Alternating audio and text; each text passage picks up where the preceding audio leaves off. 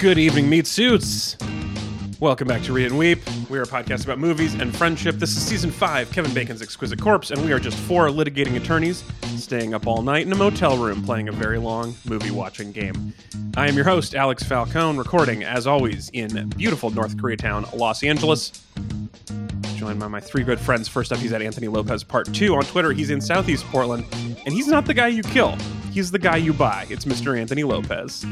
Hey, you, you know that really stressful feeling when you have like two different groups of friends or two friends and you want to introduce them and you really hope they get along Oh, and yeah, you don't know how it's going to play out and it's super stressful. That's what my entire week has been introducing you three good friends to my other very good friend, Mr. Michael Clayton. I really hope you guys got along with him. He's a really good guy. I thought you were wondering about like Tilda Swinton He's- introducing her good friend Michael Clayton to her good friend, two very accurate murderers. No, Are they though? I mean, well, yeah, I mean, they, they kind of half-assed. You got to confirm. one the for kill. two. Yeah. Okay, but the first But- one was very good. It was very professional. It's yes. inter- it's interesting. Actually, that's something I want to talk about. It's just like what kind of company are they running? Um, But- are also joining us today. He's the co-host of uh, the Old Gamers Almanac podcast. Uh, he's from the woods of Brooklyn, New York, and he is Shiva, God of Death. It's Hunter Donaldson. I want to be the horses, okay? I want to Oh, be yeah. the horses. Oh, I want to yeah. be the three horses that save uh, George Clooney's life. Very good horse life. acting Yeah. in that scene. They- I those mean- horses looked like real horses. I couldn't Yeah. believe it that they were people. And Couldn't believe you, it. And you Each one of also, his horses was two people in a pajamas, in Yeah. a horse pajamas. Three people. There's there's actually there's three kids and there's one in the middle, just sort of like flanking. Just- just Yeah. a- Tilda Swinton actually played one of them Yeah. and won an award for it. A lot of people think Tilda Swinton won awards for the, Yeah, the for the other acting. role. the character it the horse? Well, it was for Yeah. the horse. Horsing around. yeah, yeah, Whoa. yeah. Well, I mean, it's it's like when you know you know Denzel won for Training Day, but it was really for Malcolm X. Mm. Uh, it's it's like good- that. She yeah. won for Karen Yeah. Crowder, but it was really the horses. Yeah, yeah. She just she showed up and was like, "Wait a minute, you want me to wear no prosthetics? Fuck that. Where can I get some prosthetics on my face?" I, I need to be at least half a horse also. Do you think they feel give I the same relate. award? Do they split the award with the person who's the head and the feet? Or in the, in the Nah, I I butt? think yeah, uh, Or yeah, you like- get the top of the award, the bottom of the award. Oh, of course, you pulled the Oh. Oscar in half. Sure. Yeah, right, obviously. right. There should be a separate uh, Oscar that you give people who are in horse costume, where it's like it's one Oscar, and then another Oscar is like bending over and grabbing around the waist, so as they're making like a centaur Well, Oscar. You The did good it. You, thing- Oscar is what we you call it. the Oscars. Well, Alex, they they will do that when the situation comes up. It just hasn't come up in ninety something years. Right, They- like how they made to the tiny Oscars for Yeah. for Snow White and the Seven Dwarfs. They should make Yeah. a centaur Oscar. You, you know how they don't nominate Andy Serkis for his digital performance because Right. it's like where does his performance end and the Weta CG begin? Right, It's like that. You know, It's exactly like that, It's with the it's- horse. Yeah, it's like All that. right, let me introduce the last part of our panel. He's in Northern California, and he's a fixer, but maybe he's the one who's broken. It's Ezra Fox. I uh you know, I'm I'm gonna I I don't actually have a gambling habit anymore. I just want to be clear that I I have enough I have enough action in my life already that I don't have any problems except for the one gambling that I'm gonna do that we're gonna show twice. Well, but but it, the, this is the thing with the non-linear of this is I'm like, you were just playing poker yesterday. It's not. It's tomorrow. It's very I could have confusing. played it yesterday yesterday, yesterday also, I guess. Right. Mm. It's, it's very possible. Um, uh, by the way, I he's a fixer, but he's the one who's broken. I have to give. We're gonna come back to the movie and talk more about it, but I just want to say that my main takeaway from this movie is the immense discipline that the studio had to not make that the tagline because it's the Mm. perfect Oh. tagline, but it's corny. So I you thought it was real. I just believed it. I was Yeah. like, oh, right? I Doesn't it? that's It the. sounds like the perfect What awful are the tagline for that of this movie. movie? Um, oh, what was it? Anyway, I, I I can't find the use of this. It could be on a poster somewhere, but man, what a perfect line that they did not use. Uh, before we start the show, I want to thank a couple of meat buddies. If you'd like, or thank all of our meat buddies, in fact, um, not just a couple. Well, we'll, we'll the odd numbered ones. I want to thank the odd numbered meat buddies. Next week, Uh, even numbers. Next week's Mm. the evens. Um, if you want to join them, oh, also, and then after they- that, it will be the primary number. Meet prime buddies. numbers? Yeah. Ooh, Fibonacci sequence. Sure, yeah, we'll Yeah. do a Fibonacci meat buddies. Um, the, the point is, though, the most important thing to remind everybody is that our meat buddies are people who donate to the show, and some people express guilt that having not donated earlier because they've been listening for a long time. And today, this episode should be coming out on April twenty eighth. one of the last remaining days of guilt free April before we get into double guilt May. So if you've been Mhm. feeling a little bit of guilt for not donating earlier, remember next month that guilt is going to be doubled. And the juice is running. Like I, Yeah. I It's, said, it's, they it's get a, it's a effects, yeah. compounding interest of guilt. Yeah, So yeah. it'll only if you get can get us like twelve by Monday? Would that be would that be good? If you got was us that- 12 by Mon- Monday? Remember, that was the it was I when mean, he was like it depends. Oh, right. we- Oh, the 12 for Yeah, the look. points. I guess. Well, it. I get hey, wait, but we, but sell we your have to, fridge, auction off your bowls. All right, you, we got to get that cash.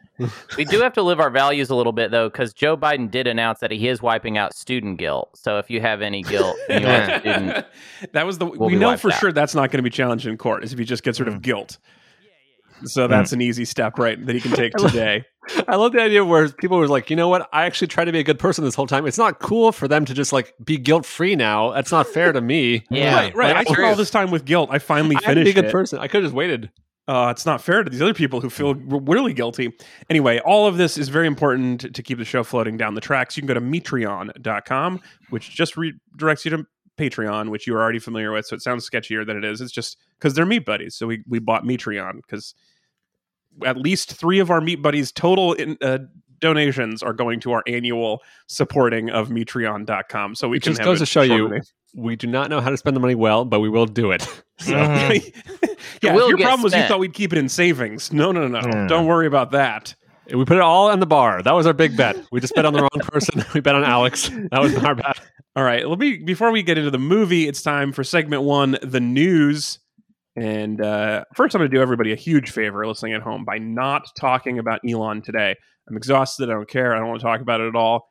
Um, the only thing I will say is that when you try to buy a company, it's called a tender offer, and I think that's really sweet. ah, Aw. So that's my favorite part of this whole story is it's a tender offer for for Twitter. Anyway, that's the end of it. I don't care. Uh, moving on. Um, we are going to talk though about a power couple breaking up in Hollywood. So one of our main things we talk about is Hollywood Oh, no. couples. the This hot week- goss. This week, the, there's a was an important breakup between Vin and Lin. They have been Tokyo drifting apart for some time, and now the Fast and Furious director has left Fast X. I mean, The- he just came back too. I mean, he left for a while. Vin lured him back in, promised to be a changed man. yeah, yeah, yeah. You know, they got The Rock out of there because The Rock was driving them apart. Yep. You yep. know, The Rock was gone. It was just them back. Then 10 days into filming, Justin Lin was Well, like, I'm sorry. fuck uh, this. X days into filming. X day. Ah, yes, that's pretty good. Thank you, Alex. X part one of filming. I mean, I am so I, I hate the name Fast X and ov- like the obvious pun, and I'm not the first one to notice this, but obviously it should have been called Fasten Your Seatbelts. It should have been Yeah. called Fast Ten. Oh. I mean, that should and- at least be the tagline. I mean, they they did Fast He's a Five. fixer, but he's the one who's broken. They did Fate of the Furious. Yeah, Fate You of the Furious. I love They that one. they have clunky names.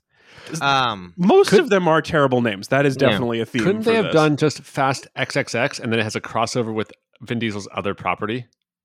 right? Oh, oh yeah, yeah. Um, I, he, how, we haven't even. I mean, obviously, other people have talked about this, but how the hell did he get away with having a movie called Triple X that was not porn? Like, Uh, it was before SEO.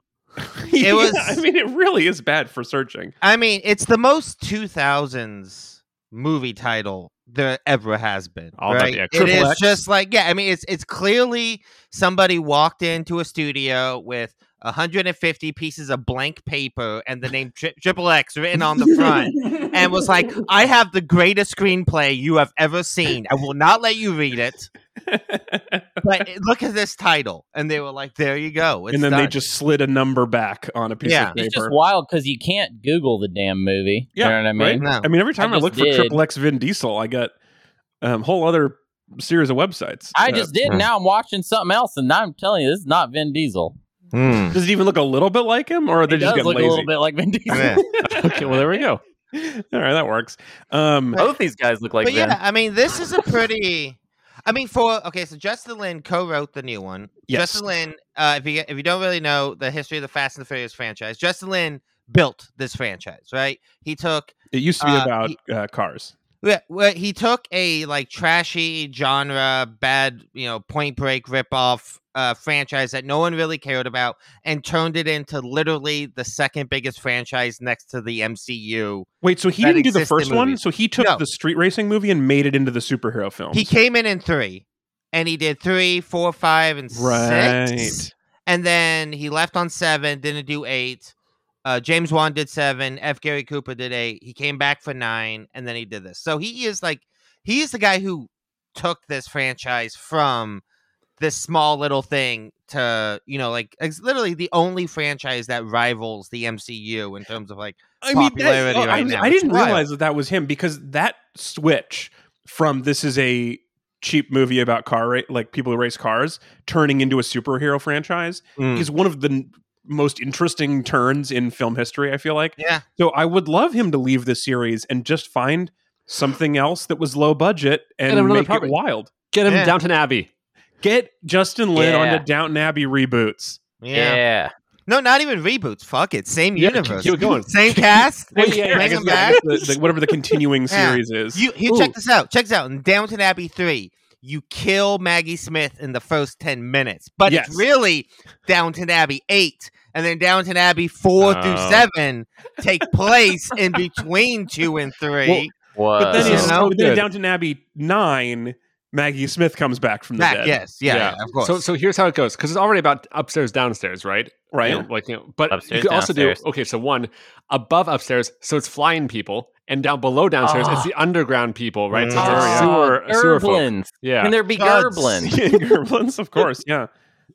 Yeah. I live Oh, my life forty centimeters at a time. Oh, Mm. and they could they should be British, the Gerblins. You're right. I didn't think about the Gerblins would have to be British too, right? Of course they would. be. They will be. One thing that I think is crazy about this story is that he's still that he wrote this movie and he is still a producer on the movie. Mm. And it's just one of the crazy things about Hollywood that like people are constantly doing creative work, intimate creative work with people who they are publicly feuding with. They're currently suing. They have sued. They've broken up with and gotten back together. Like Mhm. the amount of people who have to like work together after something wild happens is it's Yeah. it's crazy. It sounds so difficult. He's gonna have to be in meetings still.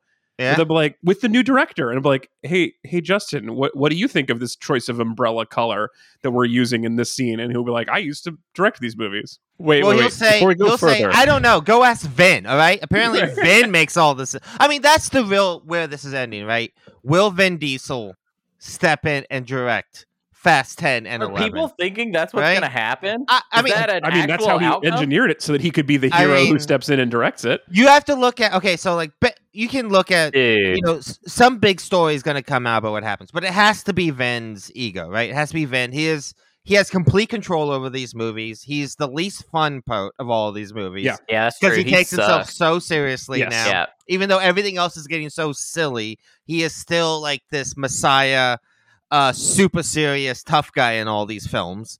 Um, you have like the fact that he publicly begged The Rock to come back, and The Rock was like, "Nah, I'm good." Right? He like embarrassed himself there. Yeah, Right. Justin Lin, Lin leaving a week into production. Right? it's so like crazy. that only happens if it's like him and Vin are fighting. And like, you know, my theory, and I've heard some other people kind of mention this, is that Vin is like demanding they bring Paul back uh for 10 Paul and CG? 11. Oh. Yeah. Uh God that and I damn, mean that they, would be the worst. they set up 9 Ew. with implying like his co shows up, right? right, right, right. Uh, but I that's what my guess is the thing that is like the impasse they could not reach was that Vin Wait, so they got ten days? You think they got ten days into filming and still hadn't settled whether or not Paul Walker is in this movie? I, I mean, I think most big Hollywood movies they don't have the script while they're filming, right? I mean, Things that's are also crazy. changing.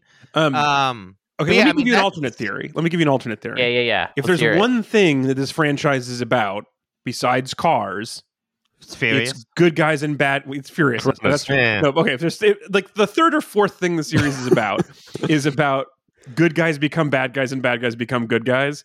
So mm. I- I think probably like The Rock saying no is an important setup for The Rock coming back in 11. And I think Whoa. Justin Lin leaving six times is an important Mm. part for him to. oh my god, it's going to turn out he actually already Like directed ARG. 12, even though it doesn't even happen.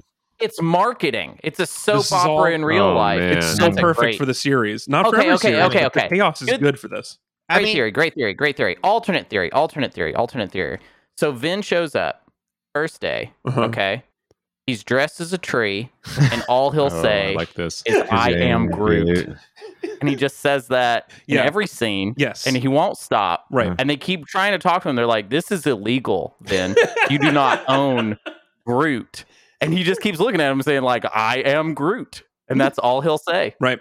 yeah, Messed up. I mean, the way think about like the way you know Sony, the way they're like making these Spider-Man movies that aren't really in the MCU, but they're like Right. we're in the MCU, kind of.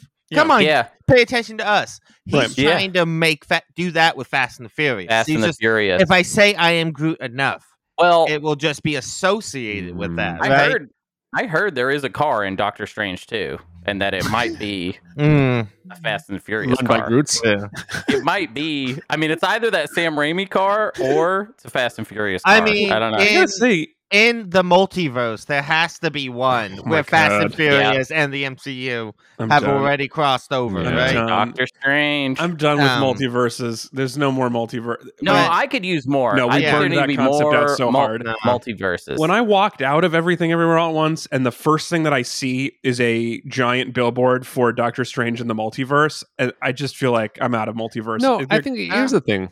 There can't Into be the this many at a Spider Verse is coming back. Are you not looking forward to that? I know. I feel like Into the Spider Verse proved that it was good. Everything everywhere did it like as well as could be done, and now it has to stop. We can't Mm. do more of these, and no, it's we go- can't. there's going to be we- thir- Netflix has already greenlit nine Yeah. multiverse movies. I Mm. guarantee it. In this in Yeah. this universe alone.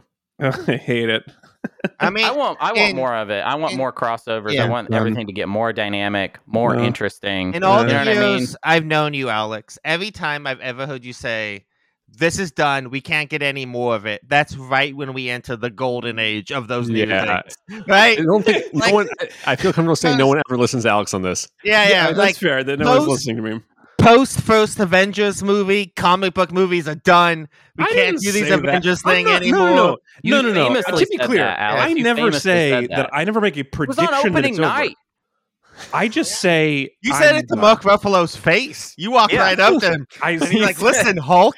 I all right? said- Superhero thing is I'm going done, down like a Led Zeppelin. I said, said I've had enough Avengers. I mm-hmm. didn't say you have to stop. I said I'm You tired You hadn't even of it. had Avengers yet. You hadn't Yeah. even had it yet, though. Yeah. You're just judging had your more than I before you needed, eat and now I've had too many multiverse. I've had two good multiverse movies in two years. Stop it! Don't ruin this for everybody. But let's let's take bets on the Vin Diesel. Will Vin Diesel direct ten or eleven?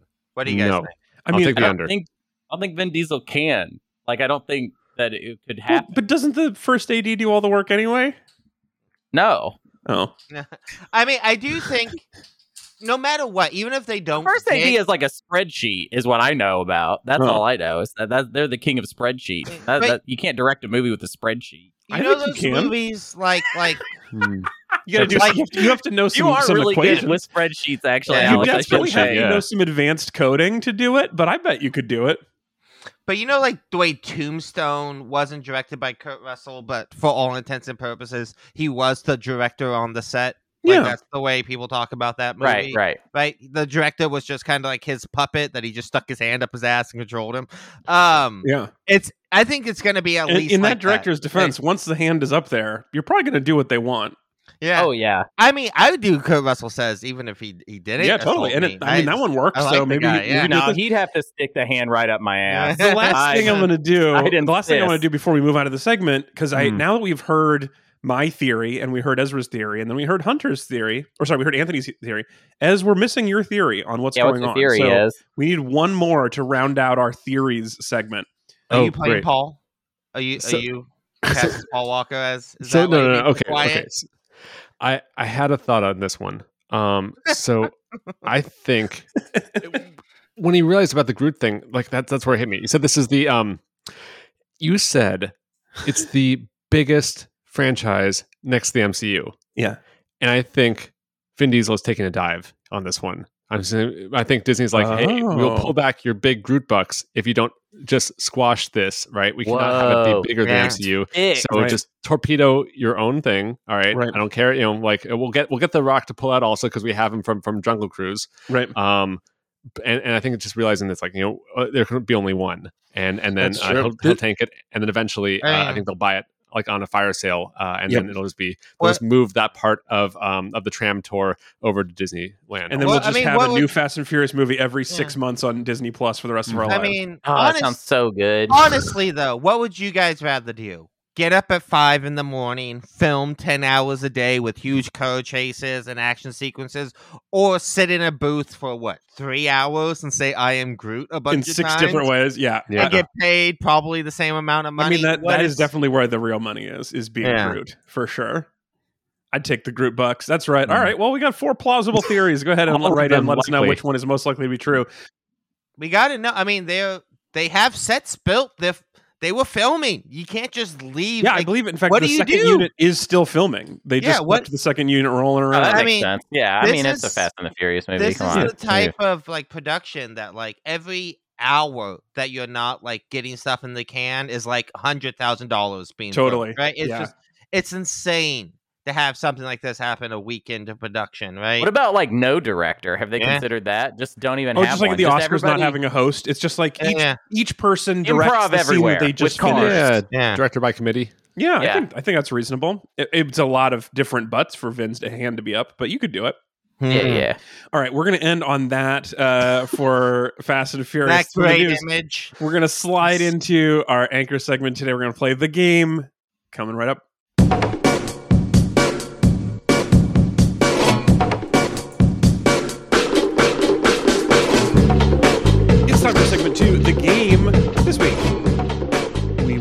Michael Clayton, the 2007 American legal thriller, written and directed by Tony Gilroy. He of the Bourne films Mhm. the writer of the Bourne I trilogy. Um, so you know the guy likes a complicated reveal. Um, and this movie is starring George Clooney, Tilda Swinton, Sydney Pollack, and most importantly for our purposes, Tom Wilkinson, who we also saw in last week's episode. This is Anthony's move.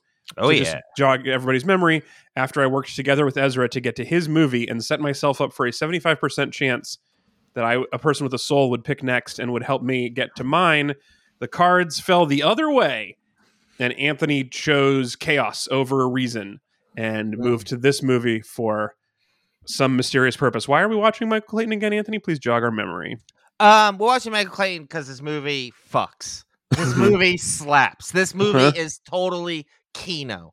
Uh. Uh, this movie is great. I've uh, one of those this- three Yeah. he made up. That's not a, one of No. those does not actually mean that. No, th- those are all all good terms, real things. You can look them up. Anyway, um, I, I I love this movie. I've wanted to do it on the podcast for a long time. Uh, Uh-huh. I saw my opportunity. Uh-huh. Uh, I I describe this movie as this movie is the uh, acting equivalent of guitar solos. That's the best way I could think of to Wow. describe this movie. It is just actors shredding yeah. the fuck out of scenes. yeah. Uh, it is a nice tight movie. Um, I think this is uh one of my favorite films to like kind of go back when I'm sort of like thinking about movies or like writing myself. Uh, the script is just super tight. The filmmaking is incredibly economical. I think this is probably my favorite George Clooney performance. This Mm. is easily my favorite Tilda Swinton and um Mm. um Tom.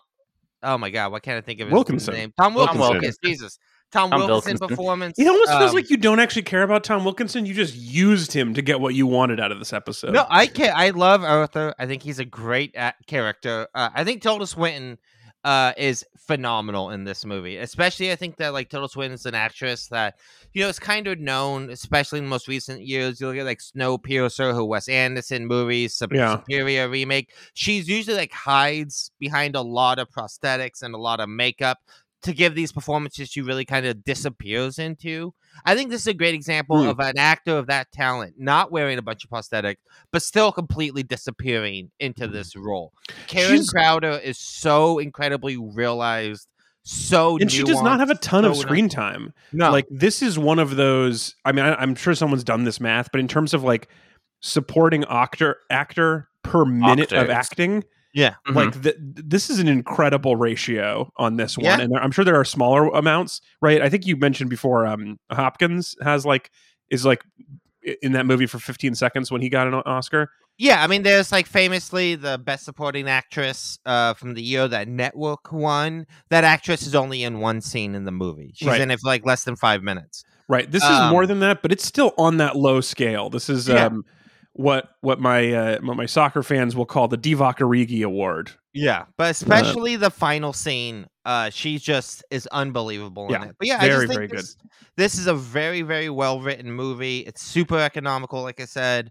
Um, really well shot. I just very much like it, uh, and I think All there's a lot of interesting places we can go from here. Okay, so Um, so um, let's let me get the summary for people in case you have not seen the movie in a while and want to Oh, get it. and I forgot to include the main reason why, because this movie has, without a doubt, the greatest use of baguettes in the history of cinema, and that alone is worth the, it being talked about. Those baguettes look pretty good. But the scene solid. with the baguettes is the greatest scene, maybe in movie history. with baguettes. Uh, With baguettes. which is maybe just in general, it's one of the best scenes No, in movie history. I mean, wow. but you- I mean, you are a little bit prone to hyperbole, but that With I the mean, baguettes, that with the baguettes. That scene just is elevated to an There's unbelievable. bonus more than a Oscar for use in of it, baguettes. you know? It's actually a technical Oscar. They give that out Wait, before the show starts. Okay, so wait, Yeah. I googled scene with baguettes. The first thing was this one, but then there's also a post uh, um, at uh, neville.wordpress.com in praise of the cinematic baguette.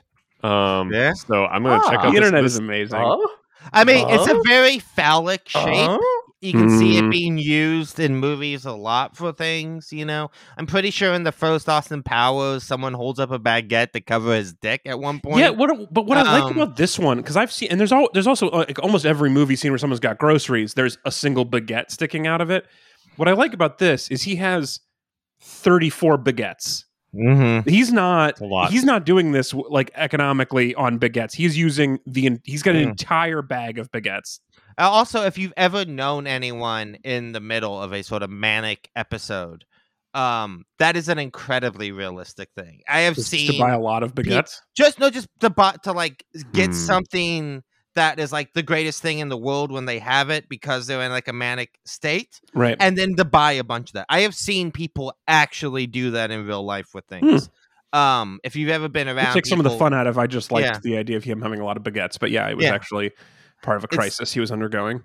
Yeah, I mean, uh, Tom Wilkinson is just so goddamn good. Okay, well, let me get into the summary and just I'm going to tell you the summary um, in order. I'm going to give you my patented five point summary. But if you want to understand the true experience of this movie, just put bullet point three second and number five last in the middle, and then uh, four first and one last. Then you get it. There you go. You get it. it's told out of order. Anyway, okay, so That'll be easy. Yeah, yeah. It's called Michael Clayton, and it is about a guy named Michael Clayton. And the titular Michael is a fixer for a powerful law firm that seems to work excess- exclusively on the wrong side of history. And um, he is also in a bunch of debt personally because he tried to branch out into owning a bar. And you'd think, is this an episode of Bar Rescue starring Jon Taffer? No, it's a legal thriller. It's about his law work. But maybe he should have hung out with Jon Taffer before he lost $75,000 to the mob. So um, Michael gets asked to fix one of the, you know, he's a fixer. So he gets to fix one of the partners of the law firm who has gone anti rogue and is prepared to reveal that their client, uh, that is not Monsanto, but it, it's Monsanto, um, knowingly killed several people with their products. Um, he's also going through a manic fa- manic uh, episode. He's um, gone off his medication, but he's also right both about how good baguettes are and about how bad Monsanto is. Also, baguettes, flour, Monsanto, wheat. Anyway, you get the whole thing. Okay.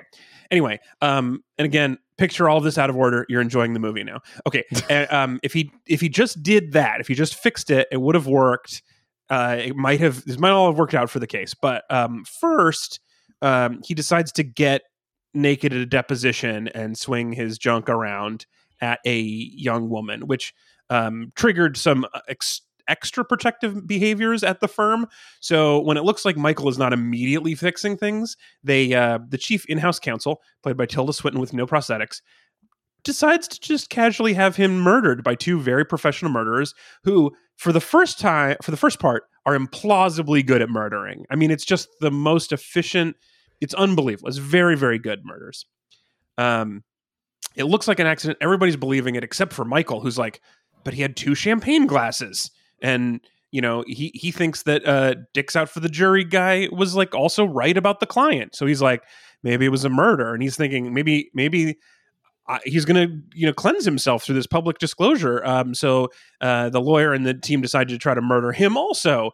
Uh, but then these incredible professional murderers, who again set up probably the most professional murder in the history of film, decide to do the second murder full Magoo style and blow up his car while he's looking at a horse. I I was wondering about that for a little bit. Okay, just how do people know that he got exploded?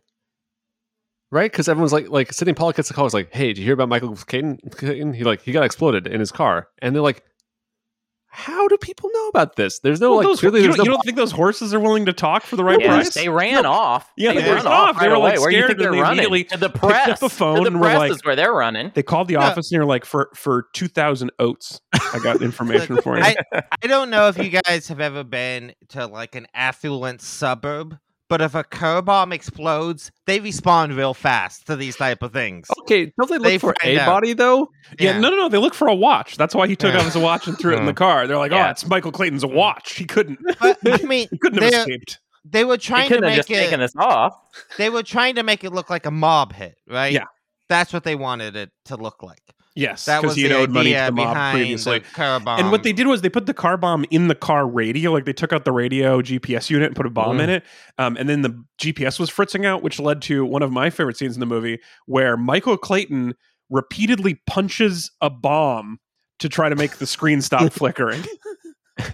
I mean, it's good just thing you very did, right? tense Mm. watching him slap the top of this bomb and be like, "Stop it, bomb! You're Actually- distracting." Quit How- it. I was wondering, like, would it be a better thing if you didn't have it out of sequence, right? Because that whole that whole tense, like, kind of like, you know, are they going to blow him up? You know, we aren't really worried about him, right? Because we already know how that happened because that was the first, like, that was the opening of the movie. So, I'm like, I'm kind of curious, like, do we do we undercut, like, you know, the tension, uh, tension? Did they know basically it was going to be out of order when they shot that? Because it feels like it Why could have was been- it out of order? Yeah. That's uh, can I can I I want to ask that. I just don't know why it was out of order. Well, I love this question, and I do want to talk about this, but I do need to finish bullet point number five. Oh yeah, yeah. which get is through it. that um, his car getting blown up while he's looking at horses pisses him off even more than the crimes against humanity that his bosses were covering up. So he decides to confront murder counsel and gets her to admit on tape that uh, she on flip phone. is willing to pay him some anyway it's pretty flimsy but anyway it's enough that the nypd storms in setting up a sequel where we all know she's about to just get out of jail and charges will be slowly dropped because there's like the evidence doesn't make any sense and the nypd is not going to solve this incredibly complex crime and that's the movie That's the okay. movie. so it is out of order. Why is it out of order? I because that so that's an Hmm. interesting question. So that scene you're talking about as where it's like tension of is he going to blow up or not is replaced by oh yeah I remember when he was slapping his GPS box and it's a different vibe. Well, yeah, I mean, I think it's because you know he's not gonna die, so there's no point in even like Hmm. teasing that out, right? Hmm. And it it really it makes the opening of this movie much more interesting to think of like how he got there, right? It's not that he almost gets blown up; it's like that he the fact that he stops for the horses, right? Like that's what the point of the opening scene really is. And because he's like a with- fixer who just found God like a few minutes ago, and so Uh. he's like, "Oh, all this time I've been like hurting people and getting people to avoid the Well- law.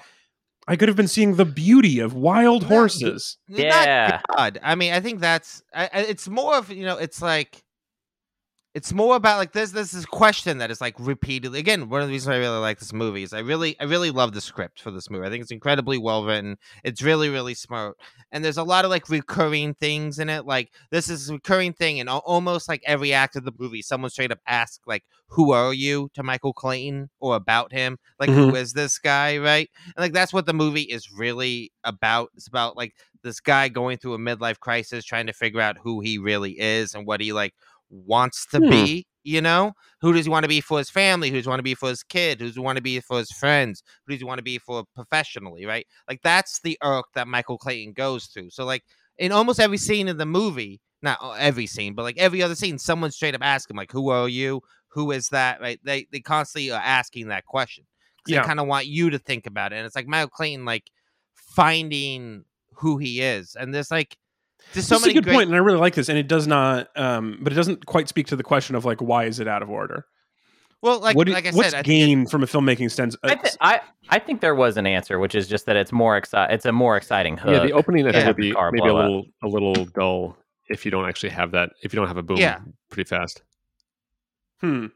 I my issue was I was like 25 30 minutes into the movie and I was like, well, I'm not following this at all. I have no idea what's happened or what's happening and I feel like I should have because I've been actually paying pretty close attention and nothing makes sense right now. And Did you miss the four days earlier? What?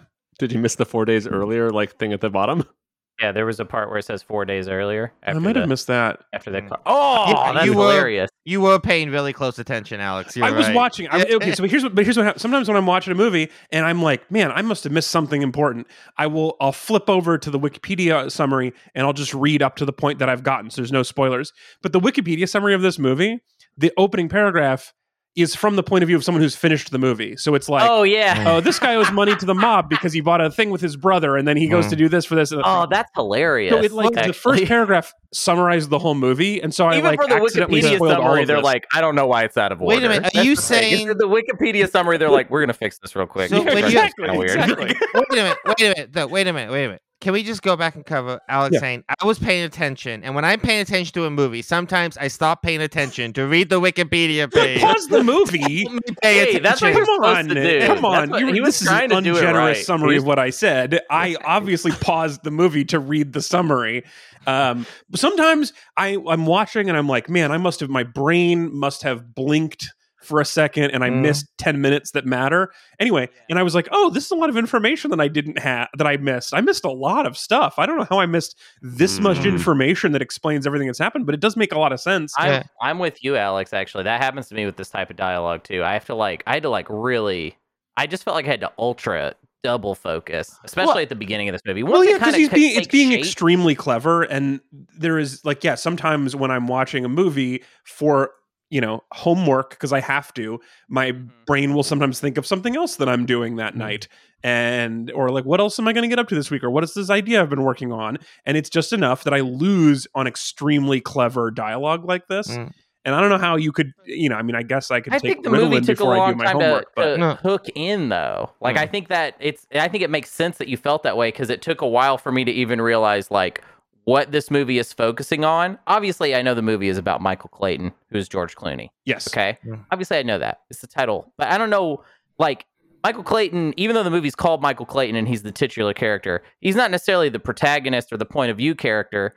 And so as the movie started, I was like, all right, so like what angle are we taking on this guy? Mm. And then the car blows up and then the movie starts. You know what I mean? Like, Yep. and then it's Yeah. like, all right, now I can start seeing like what the Mm. structure of this mu- movie is, But- like what the shape is. But I mean, I think also this movie, one of the things I like about it is that it's it's designed in a way that you're not really supposed to have a full understanding of what's happening.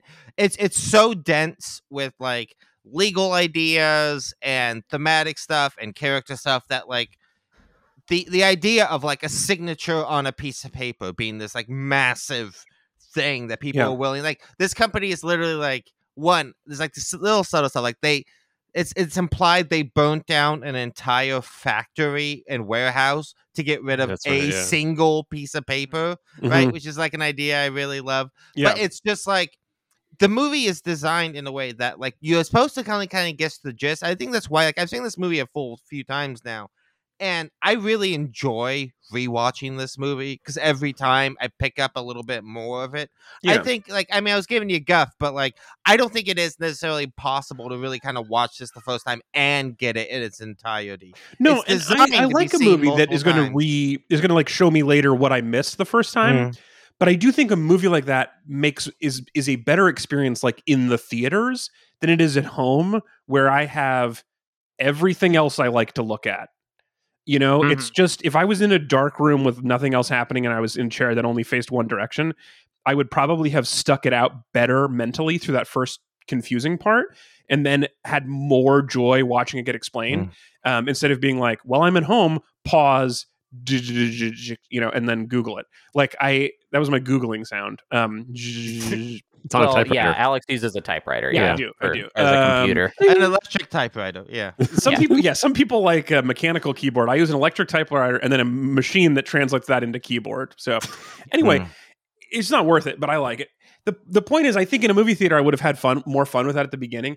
I'm not mad. I wasn't mad about it. It was, in, I was a little annoyed that I got parts of it spoiled, but the I, it, it- instead of it being tense, there was no tension in that scene for me. But there was the delight of having something like of figuring out the puzzle and being like, oh, okay, this is the order these things happened. When he said he has not played poker, he really hadn't. Um, that was a poker that happens in the future when he's stressed out. Future poker. Mhm. Yeah. Yeah, yeah. Oh, and then when the guy that was talking about a restaurant, that seemed weird. Now we understand it. Uh huh. Now So- we do understand. I saw this. So I saw this. I think in theaters when it came out, and I don't think I loved at the time because I think I was expecting just more. Um, I just wanted more oceans stuff. I think at the time, like I think when Mm. I what I went what I went to There were fewer to- oceans than I was expecting. Yeah, yeah. I just I mean I, You were used to went at least eleven. I just like that idea Yeah. of like you saw George Clooney in a movie and you were just like, I'm sure he's just doing this in all I the mean, movies. I, there was a certain kind of movie that I expected from him. I think, and this wasn't it. But maybe I, I don't remember what the um maybe the like trailers were like a little misleading. I guess because maybe it was going a little more actiony or something. Trying to cap and capitalize was. on that Yeah, that it was a little more. From the Um, oceans.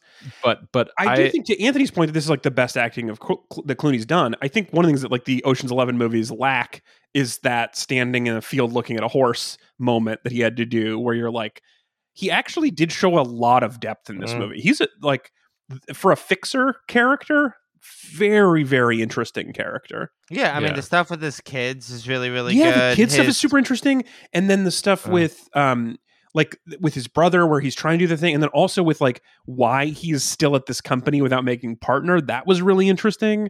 Mm. Like he's Everyone's found a really niche, but also he like Yeah. did screw up, and they are have been using that to keep him down. Yeah. Very very interesting. Sorry, yeah, as you were also- saying though. Oh yeah, good.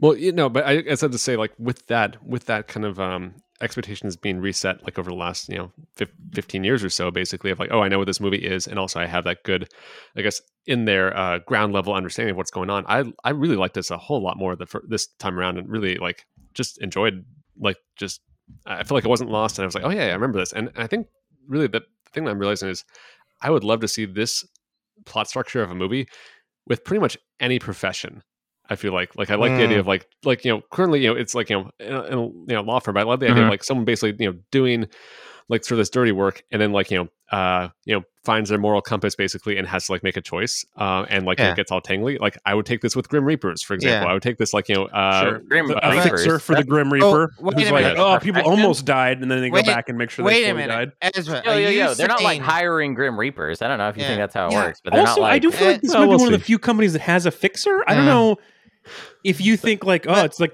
it's like, uh, oh, you know, he works at a glass recycling faxer, fi- factory, but he's the fixer who goes in there whenever Yeah. the machines. But he's got a moral recyc- compass yeah, about yeah. the glass Yeah. recycling industry.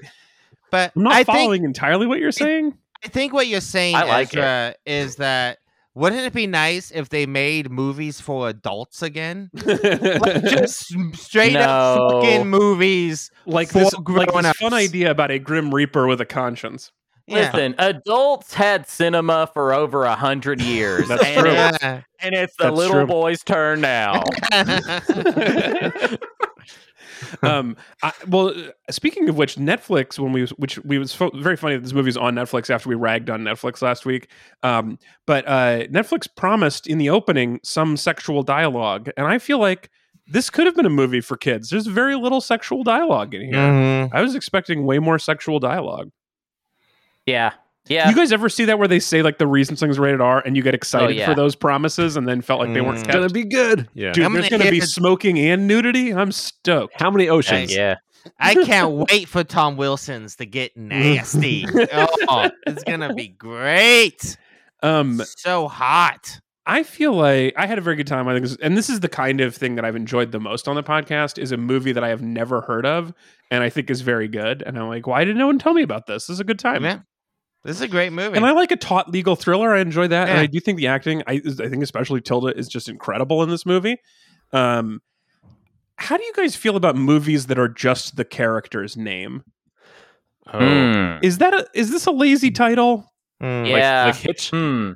I mean, there's a million things. Yeah. Um, I, if you want things that are two names long, it's maybe a little more. But like Sweeney Todd, Well, I mean, Wyatt Earp I mean, there's a lot of whatever, movies yeah. based on real people, but Well, I it's mean, like, different if it's real. Yeah, it's a little cheating if it's real people because that is But- impor- important to get across. but That I mean, make Sweeney Todd is like the the butcher of Baker, not Baker Street, but whatever. Right? It's got like a full title to it. Yeah, yeah, yeah. yeah. It's Okay, not okay. just- um, And also, Sweeney Todd's a cool name. Yeah. you know what I mean. Like Sweeney yeah, Todd. Michael Clayton is like an okay cool name, but it's not that cool of a name. See, I think like the- a Tom Clancy character name is lot what it sounds of- like to me. A lot of stuff like uh like you know like Jack Reacher or something like that is also Yeah, yeah, like the like characters guy. that, Yeah. But the thing that why I think Aladdin? it's kind of kind of lame Aladdin. a lot of times.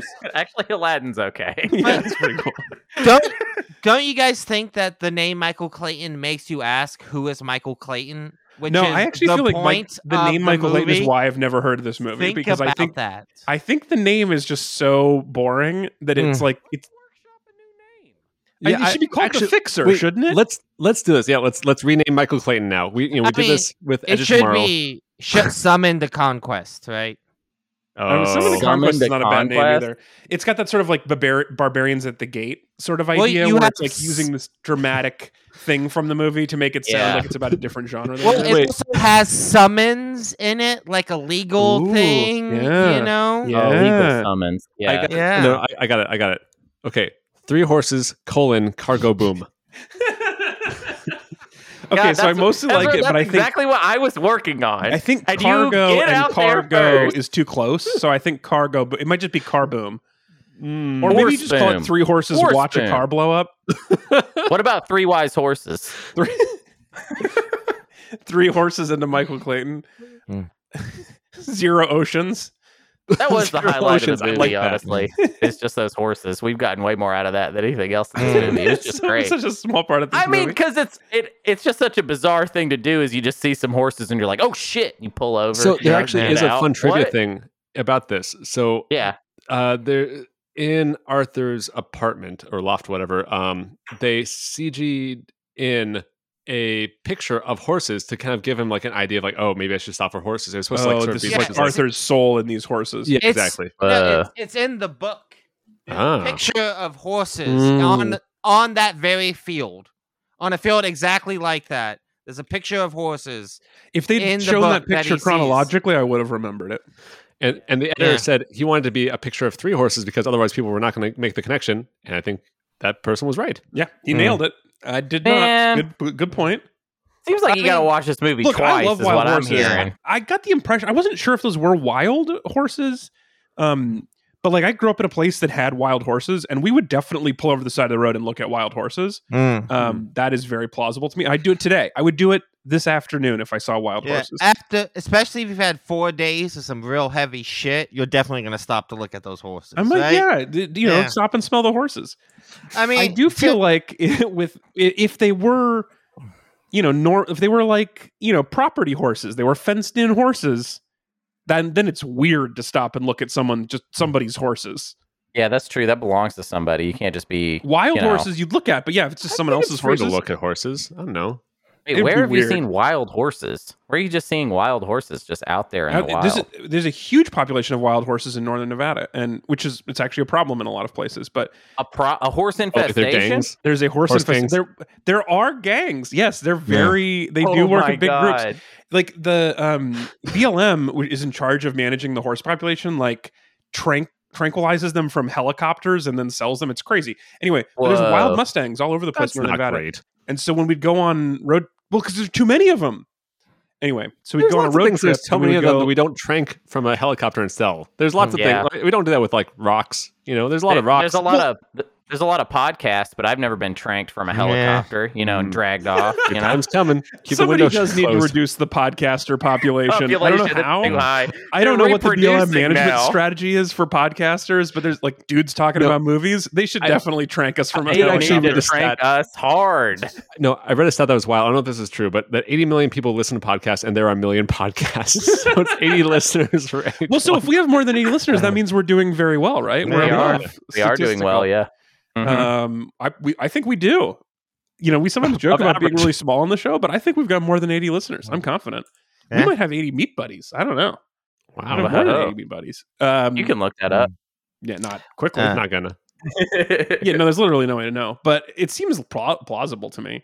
Um, Anyway, yeah, dude, wild horses are so interesting. Oh, I Mhm. love wild horses. You know what's interesting? The dialogue in Michael Clayton. Let me tell you some of my Oh. favorite lines of dialogue. Please, I this would love to hear. I would love Uh-huh. to hear it. There's a bunch of lines I think of a lot in this movie. This is one of those movies that's just stuck with me. Like I said, I've seen it a few times, but there's a certain lines I think about constantly. One, uh, at the opening scene when the phone rings and he's like, "That's the police," and he, Matt George Clooney goes, "No, they don't call." Yeah. Incredible line Great of line. dialogue. Yep. So fucking good. That scene Uh, is really awesome. So that scene is basically after he's had an attack of morality about being a fixer, and he Yeah. doesn't help this old this like rich guy get away with murder. Yeah. And but yeah, he's very funny, and that Yeah, I mean, an the- line. the scene that chronologically takes place before this this i mean sydney pollack who's also Yeah. really uh incredible he was he is so good in this like th- kind of threatening rich guy in a suit role like i think Mhm. of like this eyes wide shut he's just so fucking good in these types of roles but he has a great monologue when George Clooney comes to him kind of like with moral quandaries and he's like, What the fuck do you think we do here? Yeah. uh, he's like- His Yeah. line is like, How do you think we pay our bills? Like, Yeah. you're just realizing now that we're the bad guys. Like, everyone else here is fully aware of that. we know we're a giant law firm that represents the interest of bad people. That's uh, pretty fun.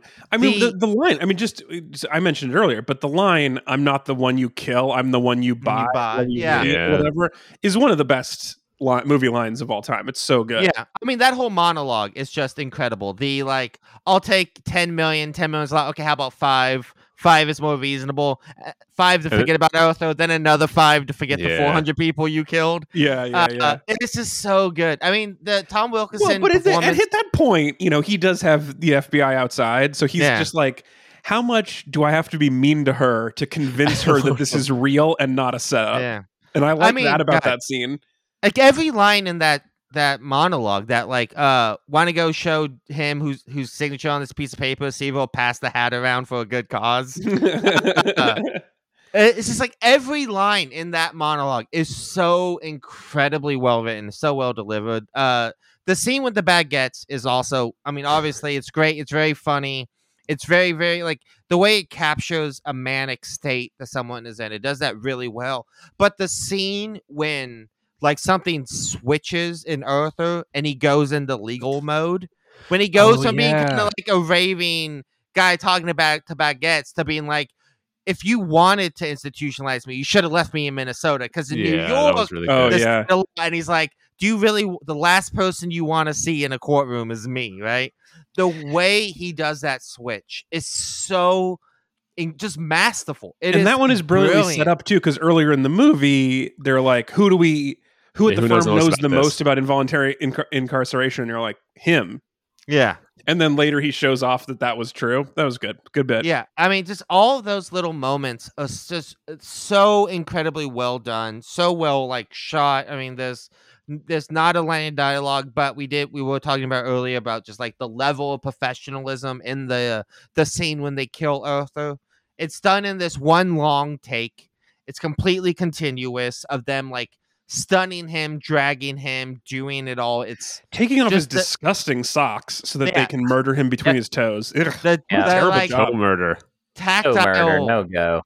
like um timing and everything of all that. It's just incredible to watch. It's Yeah. just this is a good It- movie. Okay, so so here's my last question, and I want to wrap up on this. But um, so Tony Gilroy, he wrote the Bourne movies, very popular, well regarded Mhm. movies. He wrote this a little bit maybe under, I think, pretty good, but not like the most, the biggest, most popular movie. But two I mean, years this after movie this, was like nominated for like six Academy Awards. Yeah. Tilda Swinton won for Best Supporting. It was definitely a big critical thing at the time. yeah, it did really well.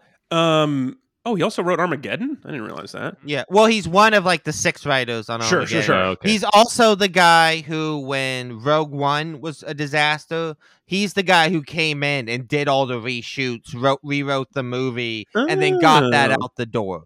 So he's not credited director on that, but for all intents and purposes, Oh, okay. He, he, also wrote. directed Rogue One. He also wrote The Great Wall, which we watched together. Yeah, is- the Great Wall, Well, uh, baby. uh, Not Again, great. I don't think Very that good. was that was like him coming in as a favor to Matt Damon to Sure. try to get the movie in some kind of Okay, well, he so, does okay, so a lot of work for hire. And yeah, yeah. Okay, so this gets me to my, but my my real point was he wrote and directed this in 2007. 2009, he wrote and directed Duplicity, um, Which starring was, Julia think, the- Roberts and Clive Owen. Oh, No, that was the prequel to Multiplicity, I believe. yeah, yeah. That's Where there's they- only one Michael Keaton, but he's a liar. anyway, this movie it seems like is not very good. It seems like the the the all the reviews of Duplicity seem really bad. So. And it seems kind of similar. It's like corporate es- corporate espionage with a love story in it. So I can see how it'd be the right vibe for him. What happened? And then I haven't. And then he hasn't done anything since 2009. So did he make Well- this movie this good? Made something kind of crappy two years later, and then is just cut off. All he gets to do is No, Rogue I mean, One and he, and he does he just he does rewrites on stuff. He just does work for hire. He's like show running the Andor Star Wars spin, the Rogue One spin-off. He's been on that for years. Okay, so he But yeah- stopped making really interesting movies and is like just making money. Yeah, I mean that's what he did before this. I mean, yeah, I, I would love sense. to see him. He's also one of those guys who uh like there's the Gilroy brothers. I don't know if you know this. No. Tony, Dan, and John, I think. Yeah, so John was the editor on this. Yeah. Their dad was like a like a very successful movie or show business guy. But uh John Gilroy wrote and directed a little movie you may have seen called Nightcrawler. Uh I've with, seen Is it about the gummy worms? Jake Gyllenhaal. with Jake Gyllenhaal, incredible. Yeah, he can, he um, can like he can like uh, teleport from one place to another place. Yeah, he got like he's a blue got a tail. blue He's tail. an Oh, yeah. X Man. Mm. Yeah. Um Hmm. and then his brother is Dan is like a very successful film composer. Uh so they're all like just very successful film people. Yeah. Um it's this whole family All right, of them. All right. Um but He's yeah. Interesting dude. Okay, last thing I want to say about this. Last absolute last thing. If this memo signed by the CEO of Monsanto Don came Jeffries. out what? By, Don by CEO Don Jeffries, yes. came out today that was like the CEO Don Jeffries of, of Monsanto signed this memo 10 years ago. It was like, yeah, we've killed a lot of people. This is really dangerous. Would this even be on the top news stories of the day? Like the thing that they're talking about bringing down this company that's so bad, Mhm. I feel like I've seen a hundred times. Like we know Monsanto is worse than this, and we're just like, it hasn't ruined them. Yeah, As this they is still really are out here rounding Mm. things up. Yeah, what That- would Monsanto have to do yeah, at to this like point, get in Mm. trouble? You Yeah. know what I mean? And They- it did they like they're declare all of war these on murders, Earth? and then they're also Mhm. like, by the way, if your farm is near one of our farms, you don't get to farm anymore. Like, No, so They- so I, I've thought about this. You only really have a scandal when it goes against a core value, I think. And like, so if Monsanto's core value is Mm. ruthlessness, that's that's not a problem, right? So it's like, Right. what is like? Mm. So it's like basically, it turns out, you know, it's a scandal if they're like, you know what, we had this like money making thing basically, uh, and we didn't do anything with it. Uh, and it's like if they're incompetent, maybe that would actually be the scandal. Well, I mean, real realistically, right? Like the a bunch of people would fall on their swords. right? and the yeah. company would be fine. That's what always happens. But I mean, what I think this movie does illustrates very well is that like it, it from the beginning, U-North, it's it's going to have to pay a bunch of money. The question is, do they have to pay like three hundred million or eight hundred million? right? Mm. And like that's the world that is like just trying to like get them to pay as much as they can. I mean, I, one of the other things I really love about the ending is that the speech she gives to the investors when she's like, "Well, actually, we're gonna lose this settlement, but." The because of this and tax reasons, right. and the lawyers have good said, deal for it's us. actually good for us. The way they Yeah. within the culture of this company. It's like they they're losing this thing. They killed all these people, and they're like big fucking smiles about how like, oh, we only gonna have to pay four hundred million, right? Yeah, I mean, it, So- it- or maybe Monsanto's even. I, I just the I have this like deep uh sadness about how the bad guys win everything. But I like, so I was thinking well, at the end of this, like oh, maybe like the Sackler family or whatever, which is like, oh, their name has been taken off some of the libraries, like, Yeah, and we know everything that they did. I mean, it's crazy. It just feels like, yeah, exactly. They would make money off the settlement. It probably wouldn't matter a whole lot. I mean, if she didn't, and I like I said, I in my summary, my my um my negative uh, views outlooks on the future include her like clearly not Well, getting in any trouble for this murder plot because it would be hard that's to prove. that's that's where I also very much disagree. There's no way if this actually happened that Karen Crowder would not be the scapegoat who fell on her sword. Oh, yeah. anyone For sure, she'd be the scapegoat, but Don I- Jeffries would also have to fall on his sword and retire, but Karen Crowder, this character, would absolutely be the one that Oh, the yeah. company hella threw under Yeah, the here you go. bus, right? Oh, Yeah, They they, would, throw would- her under the bus for sure. And there's no way that the Attorney General of New York would be able to prove a capital murder case for this. It just doesn't make it just. It's too flimsy. It's too complicated.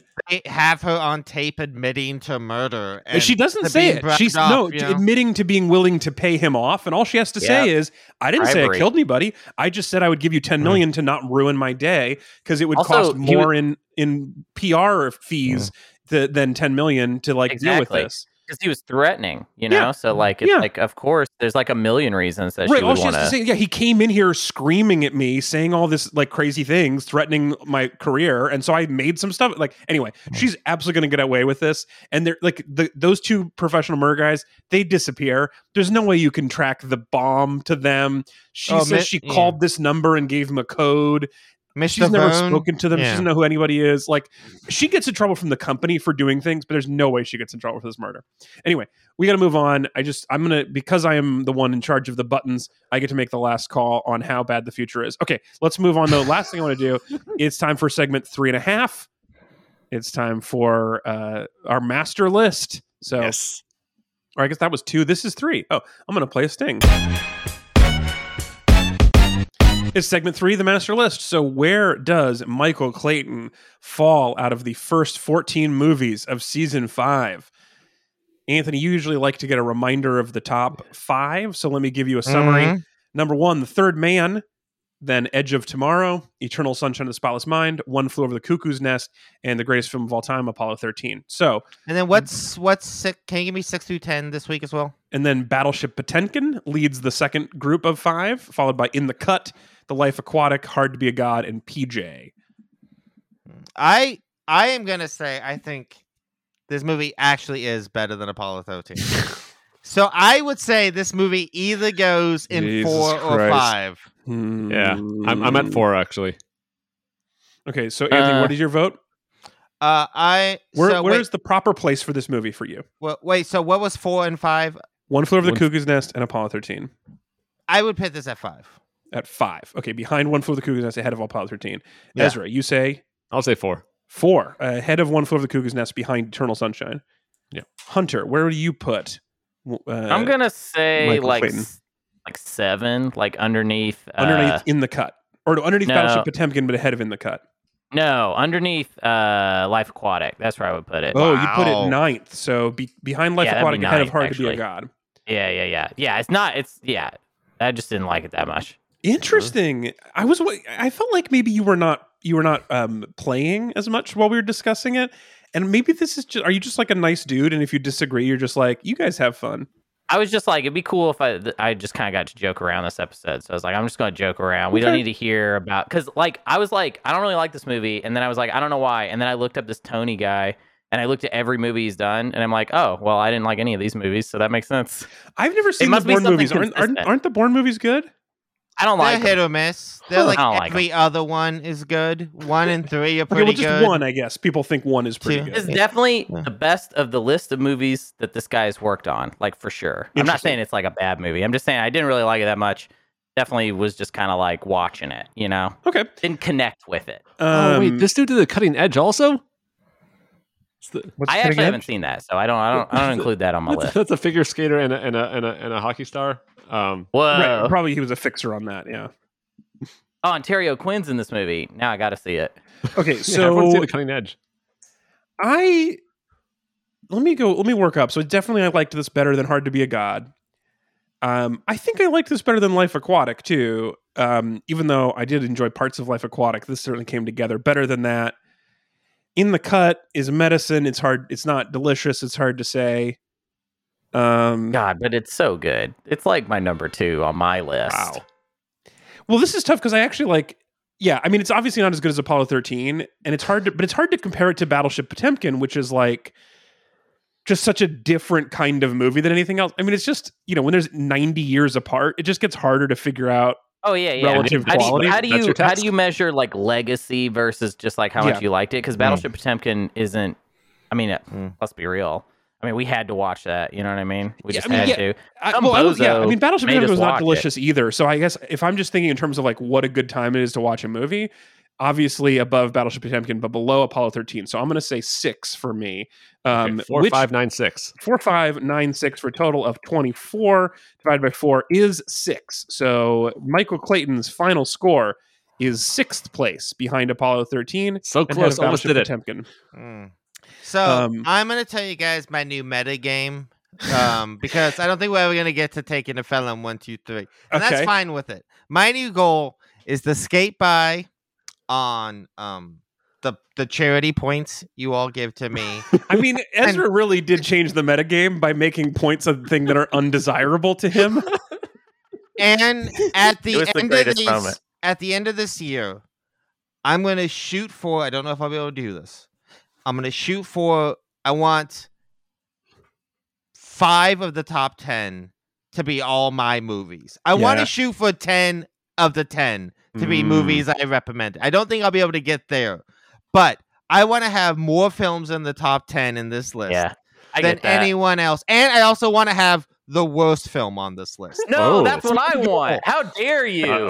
I don't That's You're gonna find something worse game. than Transformers the movie. I've already got No. that on lock. Back I off. do think it's going to be hard for you to find something worse than the Transformers the movie, the Anthony. but Transformers the in your- movie, in which your is really good if you speed it up three times. Here's my Okay. problem with I like what you're doing, Anthony. The only thing I want to say is because I know that you're a, a, a man of honor. I know that that matters to you. Mm. That you win this if this game if your gamble is five of the top ten, that you want to do it fairly, because Mhm. we, we have been deciding the position on the master quality list by just a simple average of our numbers, Oh yeah. and that would be very easy to throw off by being a dickhead.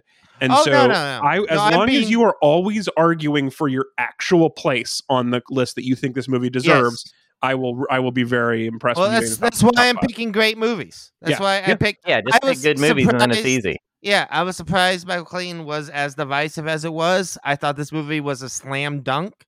Uh, for I, getting I- in that's the not really top 10. I, did. I really liked it. I think Ezra really liked it. It's really just Hunter Yeah. who's on the fence, It's, three, which it's is Yeah. three out of four, and I didn't Yeah. even. I, I don't even know why I didn't like it. I just was kind of Just not a Just Gilroy not. fan.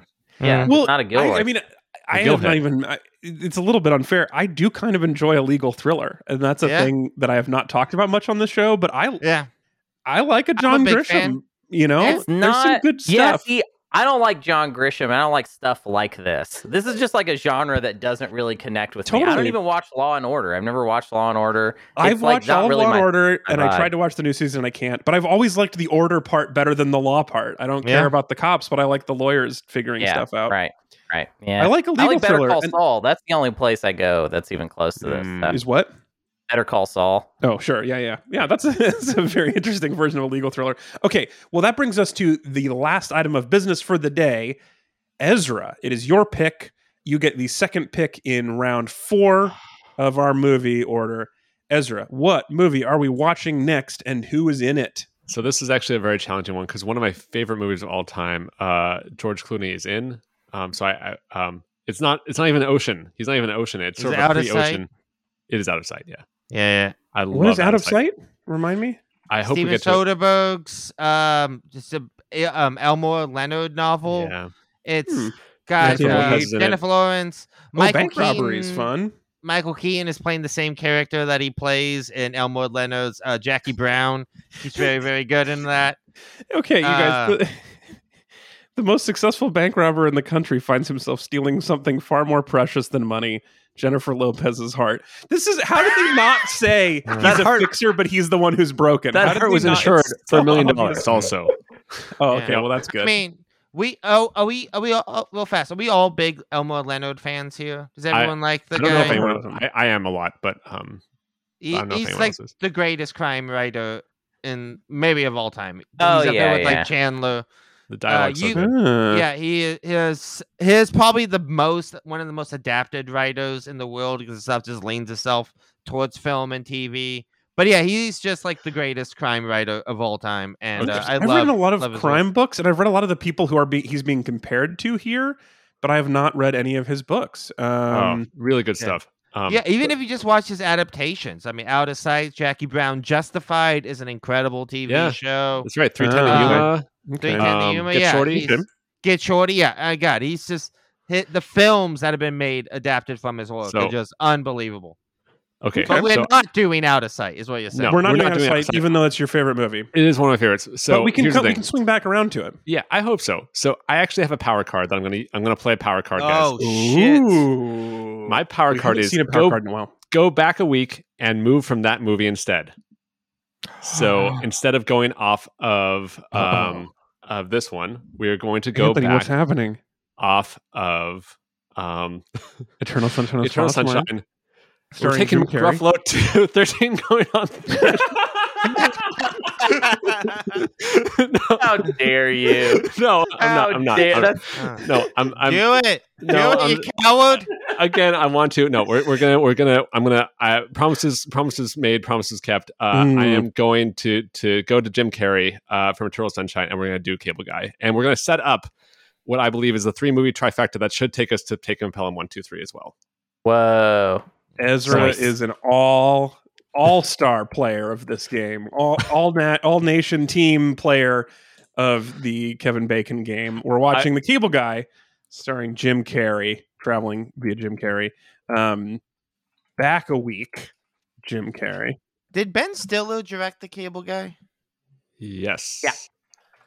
Interesting. He Yes. wrote, wrote, wrote, directed. Is that right? Written by Lou Holtz Mm. Jr. and um, Okay, directed by Ben directed. Stiller, Well, starring Jim Carrey and Matthew Broderick. um, if you guys get a chance, if you want to see uh, a director really grow, you should try watching some of the uh, Severance, which is also directed by Ben Stiller, and Mm. it's Oh, one of the one of the better directed shows I have seen in quite a while. Interesting. Um, but yeah, he has become quite the talented director. That's super cool. Um, Ezra, I really appreciate this. Obviously, um, I did help with your movie two weeks ago and will again. So you are the thing. One of the things about me, uh, disloyalty is not one of my flaws. So Lots of other flaws, but not I got a lot of other flaws. That's a line from Treme. Anyway, I, I really like that line. But yeah, um, that that is not. I have a lot of flaws, and that's not one of them. So um, we're, you will you will be well re- rewarded for this. I'm so thrilled to also get now that I've seen the game. I really just wanted to pick a new movie now that I've watched how the movie the game unfolds, and so I really want to pick something else. Well, and I'm that- excited to get to do that. I've also haven't watched this movie in a long time, and I'm I'm looking forward to it. Wait, wait, Also- wait, wait. My I have a- I movie, have a- my, my turn is next week. Yeah. and that's going to do some really interesting things. Um, I do kind of want because David Cross is in this movie, and I we're only doing movies, so I can't do this. But I would be tempted to move to the time where he was on this like celebrity poker show on TV, and was just he showed up just wearing a bathrobe and drunk out of his mind for the whole show, and it was very funny. Anyway, um, what were you going to say, Hunter? I was going to ask a rules question. Yeah, it's a good time for a rules question. We should probably decide you- before I think about it. Are you allowed to just pick a movie one step away from the cable guy now and just score some easy points? Oh, when he when he like re when he Yeah. repicks. So next week I get to repick a movie and then pick the next week's movie. So if I picked something one degree of separation from here, I yeah, I I mean I, we haven't discussed a rule that would stop that. Oh dear. Yeah, I was also Um, wondering could you could you um pick a movie that has Kevin Bacon in it as well? I was curious about that. Oh, so it could just re- you could also choose to reset it. I was, I was I didn't know if we can pick a Kevin Bacon movie or well. That, that was that was a question I had from I last time. I did. We haven't we haven't figured out either of these two rules. Is there? I don't Hunter- see any reason why you wouldn't be able to pick a Kev. If Kevin Bacon's and Kevin, Ba- the Bacon's fair game, right? Oh, Yeah, The bacon's bacon- fair game. Yeah, you can come out of the bacon, you can go into the bacon. You bacon, can bring home the bacon. you can, you can Yeah. whatever you want. Bring All right, home I the bacon. That's enough confidence that I feel like you can pick a bacon movie, but can I just pick a movie that I can get to next week? Is there a reason Yeah. why I wouldn't be I able don't to do see that? why not. Um, You don't and see we- why not? Well, Well, we're here's the making up the rule right now. Well, here's the thing, Alex. Right? Because like you could also um uh you can reset to a bacon. Right. So I can Uh, pick any movie that is attached to this or any movie that is um, got Kevin Bacon in it. Yeah. If I wanted to score easy points. If points were the, the name of the game. Now, had we discussed this beforehand, Ezra, you could have said, I will help pick your movie in exchange for not only half the points, but anything you score afterwards or something. But we didn't. Mm, But- I just want chaos. I'm a lo- I'm a loyal guy, so um, I, I might owe you Yeah, something. I mean, you'll, you'll you will be set up after this if you want to to go to Princess Diaries, and then uh, Hunter would be the one who'd be able to get to um, taking Pelham one two three, I believe. From Princess Diaries? Yes, because of Hector Elizondo. Interesting. Um, Well, there's a lot. There's a lot here, and there's a bunch of people in uh, Cable Guy that would be interesting to travel via. So I'm gonna have to do some thinking on it this week, where I want to go and what else I want to watch. But I will say, Anthony, if, I don't know if this helps you. Well, first of all, hopefully you appreciate the justice that has just taken place at your expense. But secondly, I hope you also appreciate um, how you've affected the game by making the metagame for you about the quality of the movies. I am much more interested in, and that's one of the things I was been bummed about. Is like I think Cable Guy would be interesting to rewatch, but it's not like a great movie, and that does No, seem like fact, more I fun hate it. To try to. Yeah, I don't like this it. one at all. Actually, Yeah, I hate the cable guy. I have not seen this since I was in high school. Yeah, I me neither. remember really liking it, Yeah. but I probably gonna not enjoy it's this movie. it's gonna take all my strength to get this one above Apollo 13. That's well, all I can say. definitely, I definitely think this movie about um sort of like the need for cord cutting and how that could never happen in a million years, and we'll all be Oh yeah. Te- tethered to cable Dude, the rest of our lives. It's After we finish watching very this relevant on the show next week, Modern can we do a segment where we we brainstorm on a uh, a reboot of this movie that's TikTok like guy. the Netflix guy or something? Yeah. There's something there's something where the guy, a guy has to come fix your Netflix and yeah, I don't know. There's He's something the here. Eth- An. Ethernet guy. He's Yes, the internet yes, guy. Ethernet guy. Wi-Fi what Wi-Fi I- guy. Exactly right. Yeah. The 5G guy. Um, all right. Well, that's what's happening next. It's going to be a weird week, and it's going to be some weird point scoring opportunities afterwards. And I would also just like to reassure the panel that I also believe in making the points weird. So don't worry about this being a runaway in the next two weeks where I bury the game. There are plenty of points left to be scored. And what Ezra just reminded us was that there are still three power cards out. And at the Oh, yeah. end of the round four, we're going to redeal a second group of power cards. So even if you don't, if you don't spend it, you'll lose it, and you'll get two new ones. I think is how it's going to work. Okay. or at you keep it, you get one. two on top of it. I don't know. Yeah, I think I think sta- I don't think you should. I think you should. You get to uh, get more. Well, feel I like wrote you- the spreadsheet and it took a long time, and I don't know if I could fix it to make you have three, but we'll see. Yeah, we're drawing two new power cards after two in the next couple weeks, so there's a lot of uh, havoc left to go. But that is going to bring us to the end of our show for today. Thank you so much for listening. I hope you enjoyed the rules lawyering for the day. I would love to hear your arguments why or why not I'm allowed to just pick a movie that I could watch next week that I want to watch that gets points. Um, that would be. I, I would love to hear your arguments. If you make a good case, I'll have a backup pick just just ready. But I do think it seems to me like you should be able to pick it. We'll see. Anyway, all that and more coming up next week, and of, of course, everybody's favorite part of the show, Ezra reading the score um, after I put it in the chat. Thank you so much, everybody, for listening. Please send us an email podcast at read-weep.com, podcast at read-weep.com. And also, thank you to everybody who is watching this week on YouTube. This is a surprise announcement. We put this one on YouTube because we could. We're waving at you. Hunter's making a face. This is the thing that's available for to watch on video. This is an experiment.